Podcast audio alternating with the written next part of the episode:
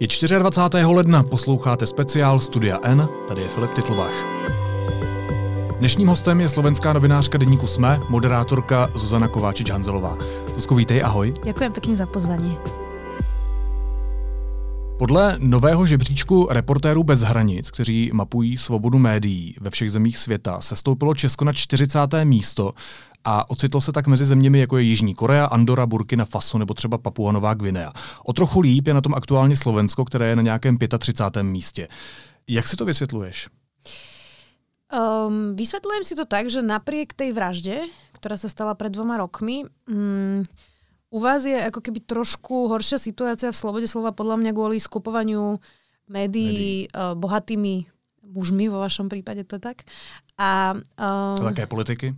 Veľké politiky presne.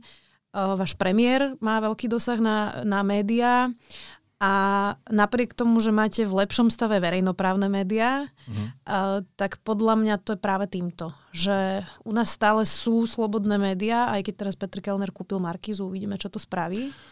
Uh, Markiza má veľký vplyv na Slovensku, televízia, takže to môže ešte ako keby zmeniť aj naše pomery. Hmm. Ale zatiaľ, um, zatiaľ podľa mňa to je týmto. No jo, ale pořád srovnáváme dvě země, kdy v jedné nájemní vrazy zastřelili novináře Jana Kuciaka a jeho partnerku Martinu Kušnírovou. A pak tady máme zemi, kde žádného novináře nezabili. Ano. I přesto to vnímáš tak, že na Slovensku je pro novináře ta situace lepší? Vnímam to tak, pretože keď ja sledujem uh, vaše médiá, tak je pravda, že tie, ktoré vlastní Andrej Babiš, naozaj nepokrývajú poctivo podľa mňa práve jeho kauzy. Videli sme to v posledných rokoch viackrát. Možná jak kteří novináři? Áno, asi tak to, to, to určite, ale proste vidno to na obsahu. Hm. Kdežto u nás vlastne um, možno aj tá vražda trochu pomohla tomu, že, že novinári majú veľmi dobré vzťahy aj medzi redakciami oproti českým, ktorých ja som zažila a je to veľmi bizarné, že vy tu máte extrémne konkurenčné prostredie, až, až nevraživosť by som povedala. Pojďme a... k tomuhle tématu. Mm-hmm. Jak ta vražda spojila slovenské novináře? Jaké je tedy to konkurenční prostředí na Slovensku? Ja myslím, že my sme mali oveľa lepšie vzťahy aj predtým, ako máte v Česku. Ja som sem chodila vlastne každé voľby a tam som videla, ako medzi sebou mm-hmm. vlastne komunikujú českí novinári a bolo to pre mňa vždy trochu zvláštne. A my sme možno menšia krajina, aj týmto môže byť, že sa poznáme lepšie. Tak nezazvo tolik. Tak o polovicu. o polovicu, ale Um, u nás to zmenilo veľmi tú dynamiku. Uh, v podstate to stmelilo úplne všetky redakcie a, uh, a ako keby už uh, ne, neexistuje nejaké nepriateľstvo. A vlastne v tých prvých mesiacoch dokonca sme všetci spolupracovali navzájom, aj sa koordinovali nejaké veci. Um, teraz sa koordinujú opäť, pretože vlastne otvorili volajú to, že Kočnerová knižnica, to je vlastne z, elektrino, z, vlastne všetky elektronické veci zo spisu, aj celý spis, eh, ktorý je sprístupnený OCCRP, to je medzinárodná organizácia novinárska slovenským novinárom a vlastne tam chodia všetky redakcie a tiež sa začali koordinovať. Čiže už tam ani veľmi nie je tá konkurencia toho, že kto z koho a, a je to také ako keby prívetivejšie prostredie. Že nám všetkým ide vlastně o společný cíl. Tak Chápu, to, to by mělo jít asi i nám, ale jak tedy z tvého pohledu, pro nás vlastně zahraničního novináře, ty vnímáš tu nevraživost mezi českými novináři. Jak se k sobě chovají konkrétně? Mňa veľmi prekvapilo, to si pamätám veľmi konkrétne, že keď Andrej Babiš um, bolo jasné, že bude zostávať vládu po tých voľbách, ktoré vlastne vyhral, uh, tak ja som bola jediná, ktorá sa pýtala na českú televíziu v podstate. Mm-hmm. Um, aspoň ja to tak vnímam, že aj Nova, aj Prima boli veľmi privetiví k Andrejovi Babišovi, na môj vkus. Uh, a ako keby nikto sa tej českej televízie nezastal. A možno to súvisí práve s konkurenčným prostredím, že u vás má česká televízia silné postavenie uh, a, a, a možno nemali taký pocit ohrozenia, uh, ale z našej skúsenosti sú verejnoprávne médiá veľmi krehké a ja som teda odišla z verejnoprávneho média po, po voľbách teraz, keď sa zmenil riaditeľ a vnímam veľmi citlivo, ako sa to rýchlo vie otočiť. A to je skúsenosť, ktorú zatiaľ veľmi nemáte. Ani vám ju teda neželám. Snad to ani nebude. A uh, vtedy som bola napríklad prekvapená, že sa na to nikto nepýta a myslím si, že aj Česká televízia bola prekvapená, keď ja som sa to spýtala vlastne. A druhá vec je, že... Mm, je tu iná generačná situácia. Vy máte, vy máte oveľa viacej um, novinárov, ktorí od 90. rokov vlastne sú vo svojich pozíciách. U nás je situácia iná. Vlastne celá tá generácia... Vlastne chybí uh, nulková generace uh, ve vedení uh, různých médií. Presne, pretože za Mečiara, za vlády Vladimíra Mečera bola u nás... Uh, médiá boli rozdelené na, na naozaj provládne a bola to mm. propaganda a tí ľudia všetci museli odísť, pretože mm. boli vlastne úplne sa zdiskreditovali. Čiže táto celá generácia ako keby chýba. A tým pádom e, tí mladí ľudia ako keby možno majú inú dynamiku ako u vás. Ano, mě ještě vlastně jako napadá v tomhle, že je to generační rozdíl v tom, že já to odsud jako novinář vnímám tak, že já třeba nemám problém a podle mě ani jiní mladí novináři s ostatními mladými novináři z jiných konkurenčních médií. Že spíš ten problém je u těch starších. U těch, kteří se drží už dále u té v vozovkách moci v těch mediálních domech. Ano, může to být aj tým. Je to i tak na Slovensku? Nie, nie. Uh, ja vlastne neviem, že kto by sa nemal rád ako keby na Slovensku. Ako je troška rivalita medzi Smečkom a denníkom N, ale to súvisí s tým, že vlastne uh, celá redakcia odišla zo Smečka a založila denník N, ale tam je iba takéto doťahovanie sa, by som to nazvala, hmm. že, že, že stále je to priateľské. Ale, ale... Tak dokazuje to i tento podcast, že ano, sme tady v denníku N a novinářka Ja Smečka. som aj predplatiteľ denníka N, čiže, uh, čiže ja som fanúšik a Uh, u nás vlastne aj tá starší, tí, ktorí vydržali a sú starší, tak tí sú skôr takí mentori naprieč redakciami dokonca. Chápu. Čiže my máme naozaj dobré vzťahy. Já se možná zeptám ještě jinak. Co si myslíš o českých novinářích? Asi ako o ktorých, ale um, vieš čo, ja vzhliadam k množstvu tých starších novinárov, ktorí nám práve chýbajú, pretože tie skúsenosti človek neoklame a tá rozvaha už od šlapaného terénu nejakých 40-50 ročných uh, hmm. mužov aj žien to je niečo, čo ja jednoducho nemám, pretože mám 31. Uh, takže ja mám dobré vzťahy s českými novinármi a, a dnes večer zrovna idem teda uh, si sadnúť aj s tvojou kolegyňou Janou Ciglerovou, aj s Ivanou Svobodovou z Respektu, čo sú všetko vlastne o generáciu staršie ženy, mm-hmm. od ktorých ja vlastne tam sedím a sa učím celý čas. A toto je niečo, čo mne u nás chýba, čiže ja sa veľmi rada stretávam s českými novinármi a práve s tou generáciou, ktorá u nás chýba. A na nich vidno, že že už majú toľko za sebou, že málo čo ich rozhádže a aj ten fortiel, neviem ako sa to povie po česky, to remeslo mm-hmm. novinárske, um, majú zmaknuté jednoducho úplne uh, po tých rokoch uh, dokonale. Sú skúsenosti, no. A, a to je niečo, čo mne u nás chýba a, a preto veľmi rada, keď som v Prahe, tak sa s nimi stretávam, aj s Erikom Taberím sa rozprávam, ale aj tuto u vás vlastne uh, stretávam všelijakých zaujímavých novinárov, čiže um, Čiže e, máte viacej vyzrelých osobností ako my, ale trochu sú takí roztrúsení, ako keď po viacerých médiách, že my máme taký kompaktnější ten mediální trh. Chápu. Já ještě jednou otázkou možná zůstanu u vraždy Jana Kuciaka a Martiny Kušnírové, respektive u obžalovaných z jejich vraždy. Přece jenom je to teď nejsledovanější proces v novodobých dějinách Slovenska. Když sleduješ zahraniční a slovenské novináře, jak zpracovávají to téma, tak e, jak o něm reportují? Vidíš v tom nějaký rozdíl? No ak zoberieme také tie, že e, Reuters a New York Times a taký, tak títo samozrejme, že tak po, pomerne povrchne ako keby pre zahraničné publikum hmm. podávajú, to je asi prirodzené. Uh, v tom, ako to reportuje napríklad české médiá a slovenské, nevidím až taký rozdiel. Uh, som veľmi prekvapená, že napríklad Česká televízia aj Český rozhlas tomu naozaj venujú veľmi veľa uh, priestoru hmm. a že to teda asi Čechov aj zaujíma.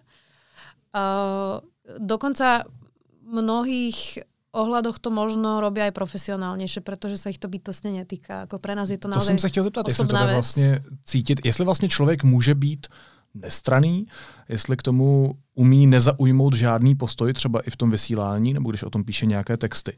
Když informuješ o svém kolegovi, kterého někdo v jeho vlastním domě střelil do hrudi a zabil. Ja myslím, že v tých prvých týždňoch nám to skoro všetkým ušlo. A potom sa to dostalo ako keby do takého mm, už trošku menej osobnej roviny. Hmm. Tie prvé týždne, to som ešte pracovala v RTVS, boli naozaj extrémne a veľmi náročné a vlastne aj to vyvrcholilo takou nešťastnou tlačovkou Smeru, kde vlastne, ktorá skončila krikom piatich predstaviteľov Smeru s, s, s novinármi a naozaj to bolo až také nedôstojné. A uh, vtedy to bolo ťažké a vlastne aj viacerí dnes spätne, aj komentátori hovoria, že, že nedokázali zdržať odstup. Ale časom už to je dva roky vlastne a napriek tomu, že stále je to rovnako hrozné, tak, e, tak človek si potom už ako keby vytvorí nejaký odstup a dneska už je to podľa mňa ľahšie. Najťažšie boli tie prvé týždne. Ty jsi už zmiňovala, že jsi pracovala jako redaktorka a moderátorka RTVS. Tady možná dovysvětlím, že na Slovensku jsou veřejnoprávní rozhlas a veřejnoprávní televize sloučeny do té jedné instituce. Už si vysvětlovala, proč si odešla, ale zajímalo by mě, když se teď bavíš se svými bývalými kolegy nebo s těmi, kteří v RTVS zůstali, tak e, jaká je tam teď situace? No taká, ako chceli, presne. Vlastne... Kto? Uh, no v podstate ten príbeh je, aby som to rýchlo v skratke vysvetlila, že, že to, prečo sme my odišli, bolo, že um, bolo jasné zadanie, že keďže riaditeľ bol nominant Slovenskej národnej strany, ktorá je v koalícii, tak nadržiaval práve tejto strane a, a, a objavovali sa tendencie dostať ich čo najviac do vysielania v čo najpozitívnejšom mm-hmm. svetle a, a to sa presne teraz deje. Z toho, čo počúvame od kolegov, ktorí tam zostali a, a, a stále sa snažia tam držať ako keby nejakú úroveň, tak e, v podstate generálny riaditeľ už úplne bezbreho ako keby vyvoláva do redakcie, čo by sa samozrejme ani formálne, ani neformálne nemalo diať a za našich časov to teda ani nedialo. Um, a redaktori teda chodia nahrávať ministrov SNS a chodia na rôzne bizarné akcie, ktoré podľa mňa v spravodajstve asi nemajú úplne čo hľadať od rôznych ciest a otvorení výstav takýchto proste nepodstatných um, hmm. tém. Takže presne to, čo sme sa báli, tak sa tam aj reálne deje. Aj to už podľa mňa vidno na tom vysielaní. Plus, a to je skôr osobná preferencia šéf-redaktora, vidno tam extrémne m, proruské tendencie, a pročínske tendencie a protiamerické tendencie, ale to nie je podľa mňa úplne zadanie, ako skôr teda nejaký, nejaká osobná preferencia šéf-redaktora. Že RTVS není na Slovensku silným veřejnoprávnym médiem? Nie. Zo štyroch televízií je tretia v sledovanosti, čiže vlastne najprv je televízia Markíza, ktorú teraz kúpil Petr Kellner, potom je televízia Joj a potom ako keby ďaleko za ním je vlastne RTVS. Čiže tá sledovanosť nie je taká ako, ako v Čechách, alebo to v Česku. Česká televize má podstatně silnější pozici. Napadá mě, jaký to má dopad na tu společnost, když ta společnost nemá silné veřejnoprávní médium? Ja si myslím, že to má dopad aj na trh mediálny, pretože vlastne u vás Česká televízia do veľkej miery kultivuje uh, verejný priestor, ale už aj v tom, ako, uh, ako kultivuje jazyk. Ja neviem, keď sa hovorí o handicapovaných Rómoch, uh, LGBT komunite, ako keby hmm. ten ten slovník e, kultivuje, ale aj úroveň seriálov napríklad. E, seriál Most by podľa mňa nikdy v živote na Slovensku dnes nevznikol, jednak na to nie sú peniaze, ale ani by na to nebola zrejme odvaha. Čiže, čiže oni zvyšujú kvalitu e, aj filmov, aj seriálov, aj spravodajstva. A hm. to je podľa mňa veľká vec, u nás vznikajú síce seriály v súkromných televíziách, ale väčšinou sú to také tie zábavné formáty, ktoré nevykazujú nejaké úžasné kvality, ako je to v pohode, keď si to pozrieš a zabavíš sa pri tom, ale, ale, ale nie je to teda na české lva. Takže, takže v podstate už keby sme sa nebavili len o spravodajstve, tak kultivuje priestor kultúrny vo všeobecnosti Chápu. a má laťku pomerne vysoko. Když jsme se bavili o tom vlastnictví, tak eh, ty v současné době pracuješ pro deník SME, kam před několika lety vstoupila Penta, která teď na Slovensku je zmítaná korupčním skandálem uh, Gorila, kvůli kterému čelí podezření z politiků a dalších vysokých představitelů státu. Jak se ty s tím dokážeš osobně smířit? Jak jsi to vysvětlila, že tam vlastně dál pracuješ i přes tenhle fakt? Vieš čo, tak nie, že dál pracuješ, ale ja som tam prišla už tým, že som vedela, že to tak je. Uh, Veľký faktor pre mňa bol, že kolegovia, ktorých si vážim a pracujú v denníku SME, napríklad Adam Valček, investigatívny novinár, ktorého tiež Marian Kočner nechal sledovať a s Janom Kuciakom bol blízky spolupracovník, tak, uh, tak to sú ľudia, ktorí pre mňa boli akože zárukou nezávislosti. Uh, niekedy mi to ľudia vyčítajú, ale teda ja musím povedať, že ja som prišla z prostredia, ktoré bolo veľmi zošnurované z každej strany, lebo robiť vo verejnom právnom médiu uh, je jednak veľká zodpovednosť, ale neustále niekomu prekážate a neustále sa niekto na vás stiažuje, lebo každý má pocit, že mu to patrí. A ja som zrazu prišla naozaj do extrémne slobodného pre- Já jsem chtěl říct, že jsem taky pracoval v veřejnoprávním médiu a umím si představit to, co popisuješ. A, a vlastne ja som zrazu prišla do média, ktoré síce menšinovo spoluvlastní Penta, ale je to pre mňa nevýdaná sloboda. A, hmm. a niektorí mi to veria, niektorí nie. Ale ja naozaj vlastne neviem o tom, že, že, že Penta existuje. Uh, sú kolegovia, ktorí mi to zazlievajú, principiálne, myslím. Um, a sú takí, ktorí sú radi, že vlastne v Smečku sú kvalitní novinári, pretože vlastne to je paradoxné, že Penta síce uh, kúpila podiel v denníku SME, ale uh, im sa vlastne nič z toho, čo chceli, nepodarilo, pretože veľká časť redakcie odišla a hmm. založila nezávislý a kvalitný denník N a zároveň sa aj to Smečko uchránilo, ubranilo a v podstate namiesto jedného Smečka, ktoré ich hnevalo, majú teraz dve médiá, ktoré ich hnevajú, čiže im sa Žádné vlastne... zásahy do té redakce nepociťuješ? Vôbec, vôbec. Já bych se rád ještě dostal k nějakému vztahu mezi politiky a novináři. Eh, I když jako u nás to není žádná sláva, tak eh, nebo těch verbálních útoků na novináře z úst politiků přibývá. Někteří absolutně ignorují dotazy eh, z různých vybraných redakcí, snaží se oslabit veřejnoprávní média a tak dále. Tak mně přijde, že na Slovensku je to ještě o trochu horší. Nebo je to jenom můj dojem? Mm, neviem to úplne zhodnotiť, pretože nerobím tu takú dennú, dennú prácu v Česku, čiže neviem to úplne posúdiť. Um, je to podľa mňa iné. Tak zkus popsat, jak, jak ty útoky vypadají slovenských politiků na slovenské novináře. Tak my ako keby roky počúvame také častovania od expremiéra Roberta Fica, od protislovenských prostitútok, uh, po to, že on sa vlastne stále stiažuje, že, že my sme nejaká mafia mediálna, ktorá vlastne buší iba do smeru a nadržiava opozícii. Tak to my máme od Miloše Zemana, tak to asi bude podobné. Áno. A, a v podstate uh, mal obdobie, keď neodpovedal na otázky denníku SME a denníku N. Ale tam napríklad prišla tá kolegialita kolegov, že vlastne ja som sa viackrát pýtala, že, že keď predo mnou išiel napríklad Miro Kern z denníka N a Robert Fico si vypočul otázku a potom mu povedal, že nebude odpovedať, tak ja tak som išla zopakovala. v zápätí a zopakovala som otázku. Čiže, tak by mali novináři fungovať asi. Áno, áno, súhlasím. Uh, a my sme takto fungovali, čiže v podstate sme sa ako keby v tomto podržali. Dokonca raz mal Robert Fico taký, taký ojedinelý uh, pokus, um, keď začala jednofarebná vláda Smeru, že bude ako keby vykročiť lepšou nohou uh, v, so, s novinármi a zavolal nás na večeru, takú akože oficiálnu, asi 25 novinárov zo všetkých redakcií, okrem denníka SME a, a, a denníka N. A tak sme tam všetci teda prišli, tam boli vlastne takí tí, že že nazvem to, že, že ako keby hlavní politickí novinári z každej redakcie, ktorí Jasne. s ním najčastejšie prichádzajú do styku. Bolo to veľmi bizarné a vlastne prvú hodinu sme sa všetci s, nimi, s, s ním hádali, že prečo neodpoveda Smečko a Enku a prečo ich tam nepozval. A on hneď tú prvú hodinu podľa mňa olutoval, že sa to vlastne stalo. Aj to bolo také veľmi na, napeté. A takže tá kolegialita akože tomu pomohla veľmi. Mm. No a tie útoky, no to, čo vidíme teraz pred voľbami, však my budeme mať vlastne o 5,5 týždňa voľby, tak Smer úplne vypúšťa rozhovory a diskusie a nechodí do nich skoro vôbec. Ale oni teraz napríklad zvolili takú tú stratégiu, že, že radšej nič nepokaziť, nič nerobiť a nechodia do tých diskusí.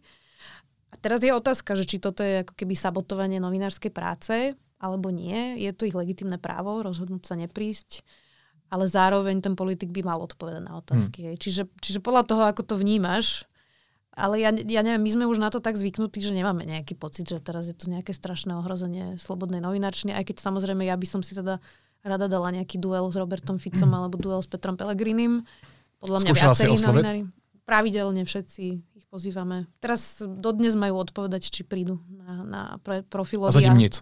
Rozhovor zatiaľ, zatiaľ neviem, ešte som nepozerala maily, ale myslím si, že zatiaľ to nebude odpoveď. Když si teď držela v ruce ten uh, telefon, tak mě ještě napadá otázka k sociálním sítím. Ty jsi hodně aktivní třeba na Instagramu, mm-hmm. kam dáváš svoje fotky, svoji práci, uh, vybíráš tam události dne, dokonce děláš i dlouhé živé vstupy ze svojí kuchyně, kde odpovídáš lidem hodinu, dvě na jejich otázky a u toho vaříš nějaké jídlo na večeři. Nakolik je v dnešní době pro novináře důležité, aby se takto jako sebe prezentoval? Ja si myslím, že to je úplne kľúčové. A uh, teraz Čemu to že... Akože- slouží? No bez toho, aby som si pridávala nejaký fantastický kredit, tak ja som vlastne bola prvá zo slovenských novinárov, ktorý ten Instagram začal robiť. Uh, prizná sa, že z českých novinárov, okrem Andrej Procházkovej z Respektu, ktorá to trochu robí, tak podľa mňa nevidím tam nikoho z vás, mm-hmm. nejako úplne, že veľmi aktívne. U nás je hodne Twitter. Áno, u nás vôbec Twitter ne, ne, nefičí, u nás to proste mŕtva sieť v podstate. To je zvláštní. U nás sú všichni novináři na Twitteru. Áno, to, čo som ja počúvala od vašich novinárov, je, že vy ste to tam vlastne nejako rozbehli, ale u nás toto sa nikdy ako keby nestalo. Čiže my Možná máme... sme pozadu. Alebo popredu, teprve, alebo proste je to iné. Teprve prídem na ten Instagram. No a teraz je, čo je tu dôležité? No, ja si myslím, že budúcnosť novinárčiny nebude v tom, že človek si kúpi denník SME alebo denník N, ale bude v tom, že, že si kúpi denník SME, pretože tam píše človek XY a ja ho poznám a dôverujem mu. A uh, že tá žurnalistika bude postavená na konkrétnej kredibilnosti konkrétnej osoby. A to, čo ja vidím, že vlastne je strašne veľa ľudí, ktorí dneska neveria médiám a mám množstvo ľudí aj na Instagrame, ktorí mi píšu, predtým som si o tebe myslel ddd, hmm. ale že odkedy ťa sledujem na Instagrame, takže viac ti dôverujem, pretože ja tam ako keby odhalujem naše postupy, rozmýšľania, sme pomerne transparentní v tom, ako vyzerá redakcia, čo sa v nej deje, uh, ako vyzerá môj deň, ako sa pripravujem na rozhovory, že to nie je len tak, že si sadnem, ale že na niektorý rozhovor sa pripravujem aj 10 hodín. A, um, a to, čo ja vidím, je, že jednak si človek buduje svoju značku a to ti prospieva na trhu práce, keď to tak nazvem. Jasne čiže zvyšuješ si svoju cenu, to je také akože sebecké, ale jednak zvyšuješ tú dôveryhodnosť toho média, pre ktoré pracuješ a navezuješ na seba proste nejakú, nejakých divákov, nejakých ľudí, ktorí proste prichádzajú si pozrieť tvoje, tvoje veci. Hmm. A uh, myslím si, že, že že, že spätne to funguje tiež, že ja som vlastne v takom kontakte s tými followermi na Instagrame, že zistujem, že kopec vecí, ktoré napríklad sme si mysleli, že vôbec nemusíme vysvetľovať, lebo to predsa musí vedieť mm. každý, tak zrazu zistíš, že ľudia sa ťa pýtajú pomerne banálne otázky, napríklad, že aký je rozdiel medzi ústavným zákonom a obyčajným zákonom. Alebo že čo je to ústavná väčšina v parlamente a obyčajná väčšina v parlamente. A toto sú veci, ktoré už my máme niekedy novinári takú prevádzkovú slepotu, že si neuvedomujeme, že aj vzdelaní vysokoškolskí ľudia Nemusím uh, niečo vedieť. Proste nezaoberajú sa denne procesmi v parlamente a majú, nazvime to pomerne banálne otázky pre novinárov a je veľmi dobré mať ten instantný Instagram, Insta, hej, instantný feedback od ľudí, že čomu rozumejú, čomu nerozumejú, čo ich zaujíma, čo sa pýtajú. Dokonca Adam Valček napísal už druhý článok z otázok z Instagramu, na uh, súd práve v kauze vraždy Jana Kuciaka a Martiny Kušnírovej. A malo to najväčšiu predajnosť, ja neviem, snad za posledného pol mm, roka, mm. lebo tam boli zodpovedané presne tie najviac jednoduché otázky, ktoré ľudí zaujímajú, prečo sa stalo hento, ako sa tváril tamten, prečo má puta a druhý má aj opasok.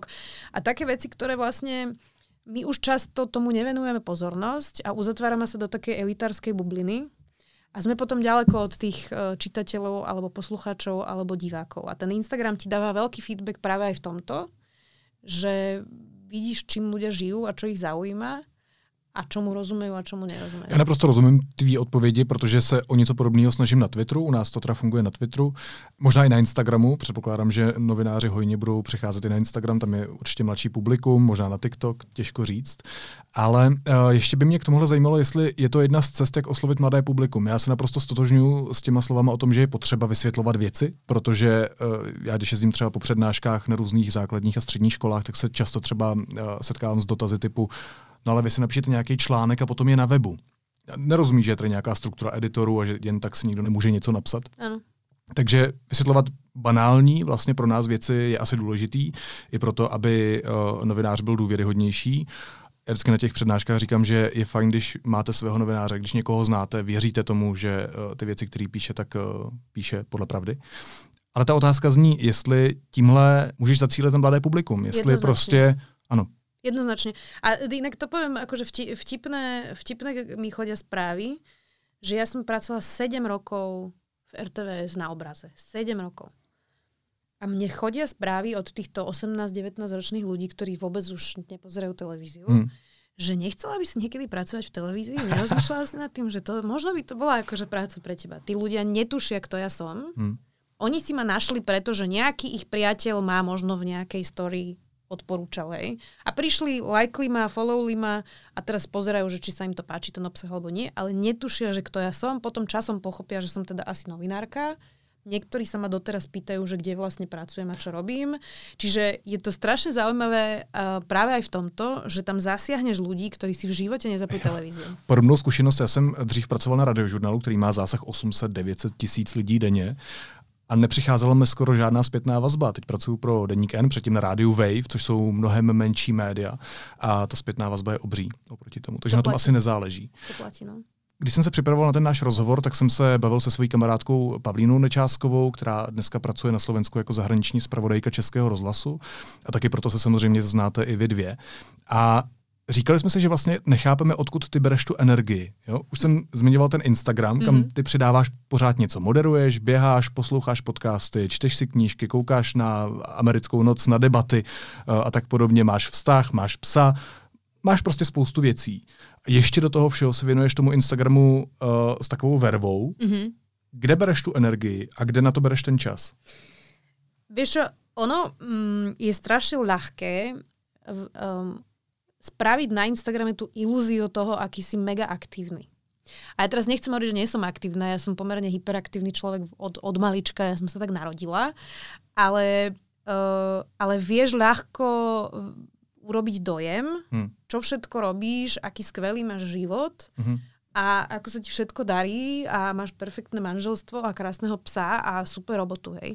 A treba si podľa mňa na to dávať pozor, a ja sa snažím na to dať pozor, aby si nevytváral ilúziu, ktorá nie je existujúca. Preto ja sa snažím akože niekedy nové, že náročky sa tam ukázať v pyžame a nenamalovaná strapata a keď ma niečo bolí, tak to tam dám a tak, pretože, pretože e, potom sa mi často dostal feedback od veľmi mladých dievčat, že, že majú pocit, že nikdy nedosiahnu niečo také. Určite menej cenosti, áno. Presne. A takže na toto no. si treba dať pozor. A, a ten dojem toho, že si aktívny, ako keby vieš ľahko vytvoriť, ale že ja neviem, ja mám kamarátov, ktorí žijú proste podobné životy ako mm-hmm. ja, že, že popri chôdzi s obsom si vypočujú podcast a potom si dvakrát do týždňa idú zabehať. Ja nemám pocit, že žijem nejaký mega aktívny život. Uh, a ten Instagram paradoxne mňa nestojí vôbec veľa času, pretože ja vďaka Bohu som taká bezstarostná povaha, ktorá vôbec nie je perfekcionistická. Čiže ja ako keby Mňa, mňa tá storka, ktorú ako keby postnem, väčšinou stojí 15 sekund času. Dobře, a nemělo by se teda v tom případě víc mluvit o těch negativních dopadech toho, co vlastně třeba ty děláš, nebo i já dělám na Instagramu, toho, že lidi potom nabývají dojmu, že máme skvělý životy, strašně zajímavý, i když můžou být samozřejmě zajímavý, ale že máme taky úzkosti, deprese, že no, se nám nedaří některé věci. Áno, ja sa to snažím komunikovať. Ja si myslím, že na Instagrame je problém hlavne uh, tá akože krása a, a tie drahé kabelky, akože mňa fascinuje, že že proste vidím tie profily ma, matky, ktorá má tri deti a má proste 10 Chanel kabeliek. Ja neviem, ja hm. teda uh, nemám ešte deti a Chanel kabelku si nemôžem dovoliť. Takže proste to vidíš ten reality check, že toto nie je skutočný život. Hej. To, čo sa ja snažím, je, že, za, že náročky komunikujem aj to, že toto si nekúpim, lebo je to pre mňa drahé, toto si ja nemôžem dovoliť a tak. Čiže ja nad tým veľa premyšľam a snažím sa to robiť tak, aby to nebolo depresívne pre ľudí mm-hmm. a aby tam boli akože aj skutočné udalosti života. Nedám tam, keď sa pohádame s mojim manželom. to takýto Ale hádate sa, deje sa to. No jasné, ale takýto exhibicionizmus akože nemám. Ale ale dávam tam, dávam tam ako keby veľa, e, veľa vecí, ktoré, ktoré nie sú akože ideálne. Hmm.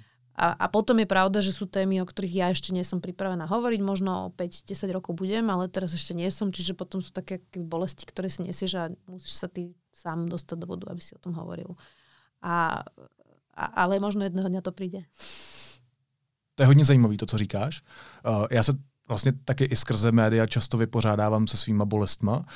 Nedávno e, jsme řešili nějakou šikanu, e, kterou, kterou já jsem zažil a vlastně až teď jsem byl schopný o ní nějakým způsobem promluvit nebo o ní něco napsat. Myslím si, že to přijde, že přijde ten čas, kdy sama vytáhneš třeba i nějaký niterný věci, které jsou pro tebe těžký a který na ten Instagram prostě nedáš, protože z jakéhokoliv důvodu? Akože podľa mňa určite. Niektoré veci, ktoré sú pre mňa veľmi ťažké aj rodinne, nezávisela odo mňa, ale týkajú sa aj iných ľudí v našej rodine, čiže to úplne ako keby rešpektujem proste Jasne. súkromie druhých ľudí v, v, mojej, v mojej rodine. A niektoré sú proste pre mňa ťažké. Ja neviem, napríklad som hovorila o tom, že ja mám diagnostikovanú plešivosť. Ako sa to vie po česky? Keď máš Ako, pleš, ti vypadávajú vlasy? Vypadávajú mi vlasy, hej. Že jedného dňa budem možno plešatá. To je možno taky. A, no ale u žien je to väčšia stigma ako u mužov. Uh, a to je napríklad vec, ktorou som sa dlho vysporiadala. A teraz už s tým akože viem žiť, ale, ale mám napríklad dlhodobo problém so svojou váhou. Proste som schudla asi 20 kg a, a to je napríklad vec, ktorú úplne nemám spracovanú, ale už o nej čiastočne rozprávam. Mm-hmm. A potom sú ešte veci, ktoré jedného dňa možno prídu, ale keď si hovoril o tej šikane, hej, že ja vlastne, keď sa na tým niekedy zamýšľam, a teraz sme mali stretávku zo strednej a môj spolužiak e, sa mi priznal, že mal pocit, že ma šikanoval. a to bolo, že ja som teraz síce už není veriaca, ale v tom čase som bola veľmi silno veriaca a predo mnou sa proste spolužiaci pravidelne akože výsmešne prežehnávali hej, a takéto proste veci. Na mňa to našťastie nemalo žiadny efekt, mm-hmm. lebo som taká akože pomerne dominantná povaha, ale viem si predstaviť, že niekoho iného to by to mohlo akože zničiť. Hm. Tak to sme napríklad rozoberali minule. A o tom som ešte nikde nehovorila, ale toto napríklad mi hm. nerobí až taký problém. Ale hm. potom sú také témy, ktoré sú akože tvoje slabé miesta. A, a prostě je to nepříjemné. Uh, když ještě mluvíš o těch slabých místech uh, a na tom Instagramu si v přímém kontaktu se svými fanoušky, ale nejenom fanoušky, ale taky lidmi, kteří ti předpokládám dávají sežrat tvoji práci, dávají ti sežrat to, že jsi hezká, uh, dávají ti sežrat to, že jsi schopná. To se děje běžně v běžném životě, ale ten Instagram tomu ještě dává prostor, že ti ty lidi můžou napřímo oslovit. Tyhle věci v tobě nevyvolávají žádné jako špatné pocity nebo neotvírají ti ty tvoje niterné věci, který, o kterých třeba nechceš mluvit úplně veřejně, třeba v tuhle chvíli? No paradoxne Instagram je pre mňa úplný, úplná oáza pokoja a lásky. Akože toto ja zažívam na Facebooku. Uh-huh. Uh, a ja vlastne, to bol dôvod, prečo ja som pred dvoma, troma rokmi sa rozhodla odísť na Instagram.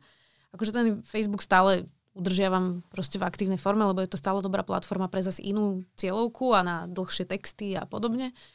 Ten Instagram je vizuálnejší, ale vlastne to bol prvý ten hybateľ toho, že prečo som odišla na Instagram, lebo aj počas odchádzania RTV som sa stala ako keby terčom konšpiračných médií, ale ešte predtým som sa stala terčom, pretože ja komunikujem dve témy, ktoré sú mi najbližšie srdcu a to sú Rómovia a feminizmus. Uh-huh. A toto sú dve témy, ktoré kumulujú najväčší hejt, ktorý si vieš predstaviť. Proste toto dokáže rozvášniť ľudí tak, že, že ti želajú znásilnenie, smrť a degenerované Jasne. deti. A, a už toho bolo tak strašne veľa, um, že som sa normálne, že som zvažovala, že, že normálne zavriem si profil a že už proste nebudem vôbec na Facebooku. Potom som to tak akože vyhodnotila, že radšej si budem držať odstup a nechám si tú platformu, ktorá je dôležitá, mm. ale nebudem tam až taká aktívna. Uh, a ten Instagram je iný v tom, že na Facebooku, keď ti niekto napíše komentár pod tvoj status, tak to vidia všetci a vlastne to publikum, ktoré to tam lajkuje, je vlastne ako keby hýbateľom toho Jasne, že ti niekto naloží, mm-hmm. hej, nazveme to tak.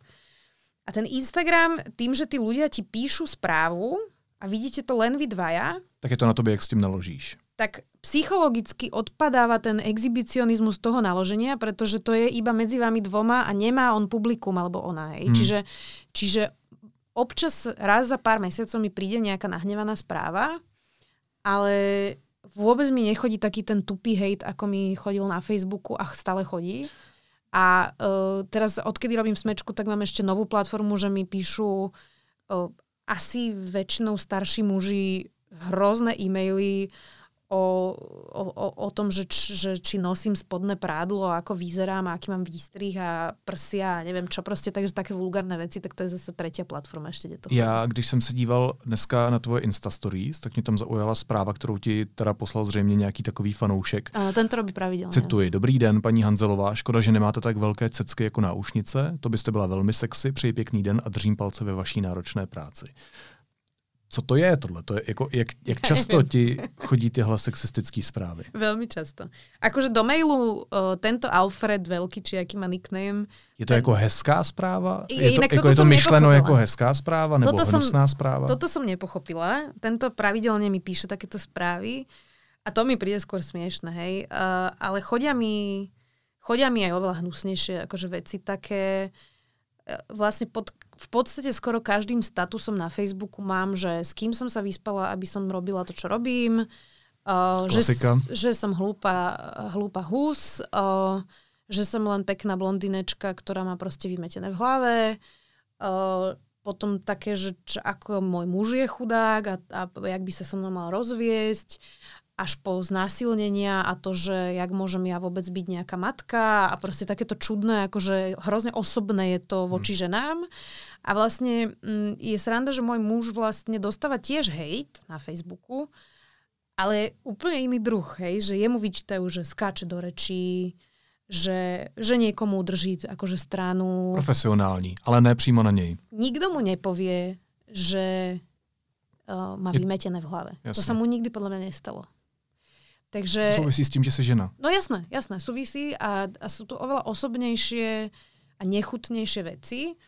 A ja som sa teda naučila akože voči tomu obrniť, ale stane sa mi občas, keď mám akože ťažší deň, že niečo ma proste že, že, že niečo sa mi proste stane, s niekým sa pohádam, neviem, s mamou, alebo s, s môjim mužom, alebo čo proste, a že mám proste smutný deň, alebo niečo sa mi udeje a toto sa mi stane, tak vtedy ma to vie ako, že, že, že, že ne, to nedá, sa, nedá sa 100% obrniť proste, hmm. že všetci sme akože len ľudia a niekedy ťa to doma že, že fakt, že zasiahne, akože, že, že, a potom sa občas stáva, že napríklad keď som hovorila, že nemám ešte úplne vysporiadané uh, vysporiadanú svoju váhu, tak pamätám si, že vlastne to bolo dosť nedávno, že že mi niekto, nejaká žena mi napísala, že ako ja vyzerám a čo proste neviem čo a že ma to v ten deň som mala proste fakt uh, zlý deň a že ma to tak zasiahlo, že ma to doma rozplakalo normálne. No. A potom som sedela a hovorila som si, že jak ma to môže rozplakať, že však to je nejaký cudzí človek, proste vôbec na tom nezáleží. Ale, ale vie to akože zasiahnuť veľmi. Uvažovala si, že kvůli tomuhle skončíš ne na sociálních sítích, ale s tou svojí profesí, ve který, která tě vlastně zviditelňuje? Nie, nie, toto mi nikdy nenapadlo. Jak si vysvětluješ tu frustraci těch lidí? Proč ti to píšou? Kde se to bere? Vieš čo, ja, akože však sú na to nejaké štúdie, tak ako to vnímam ja, je, že často si tí ľudia neuvedomujú, že čo tým spôsobujú podľa mňa. Hej? Že, že, že, lebo vidím to aj na sebe, že ja predtým um, tiež som prešla nejakým vývojom na sociálnych sieťach a vlastne na Facebooku som začínala mladšia, mala som 23 rokov alebo koľko a bola som taká, akože nazvem to, že agresívnejšia. Hej? Že tie moje statusy boli také nahnevané. To máme všichni za sebou, si myslím. A, uh, a zistila som, že, um, že tým produkujem akurát viac hnevu vlastne. Že tí ľudia potom píšu nahnevanejšie komentáre a horšie reakcie. A dnes uh, som akože ten tón skludnila a trošku sa skludnili ako keby aj tie reakcie. A že tá polarizácia spoločnosti a tá, to súkromie doma uh, ti vlastne otvára ako keby bránu, že ty proste si niečo prečítaš a ťa to naštve. Hmm.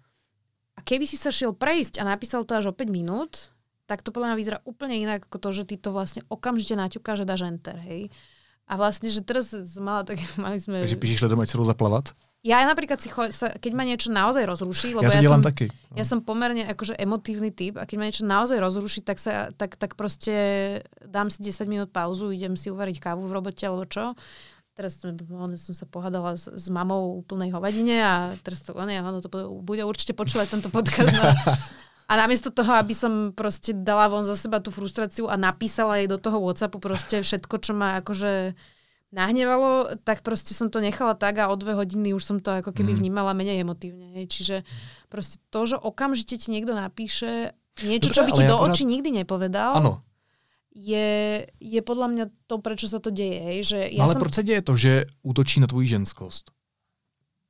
Rozumíš, proč tvůj manžel nedostává stejný hejty nebo podobného rázu, jaký dostáváš ty? Nemám na toto ja nejakú, nejaké vysvetlenie. Je to většinou od mužů? Nie. A akože áno aj, ale, ale aj ženy mi píšu veľmi škaredé správy.